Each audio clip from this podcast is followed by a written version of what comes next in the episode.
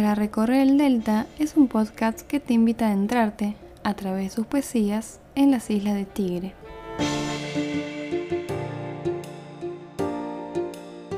Les habla una vez más desde la U C I, Julieta. En el episodio de hoy nos acompaña La voz del Ciervo de Marisa Negri.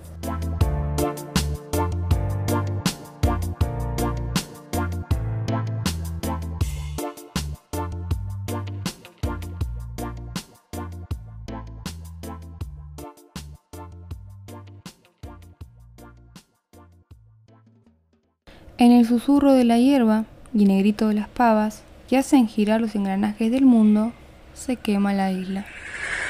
En el ondular de los peces que dejan apenas un trazo en el agua y en el hueco que la ranita saltadora cavó debajo del ingá, se quema la isla. Y más profundo y más leve, en el encaje de Ñendutí que reveló Rocío y en los mil huevos rosados que esperan en los tallos, se quema la isla.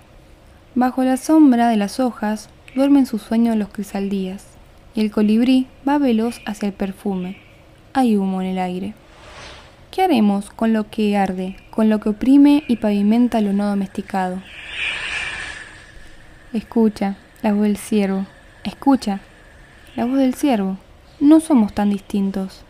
También tu vida lleva su porción de muerte. Compré un cerezo y laureles para fundar el jardín. Todo se cae, como los planes económicos, los acuerdos, los macroproyectos de país, mientras estas plantas germinan y la primavera se acerca como un éxtasis. En un susurro de maderas, quebracho, curupay, anchico, comienza a alzarse la casa. Pronto habrá un azar de gajos, como una fortuna rodeándola. Desde el aserradero llegan mañana los primeros encargos.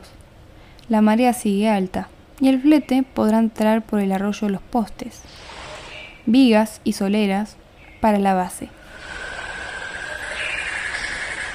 En un cargamento la forma final es solo vislumbrada, euforia de planes, abstracta búsqueda de posición, donde sentar pilares y hacer foco, punto cero para maniobrar la explosión.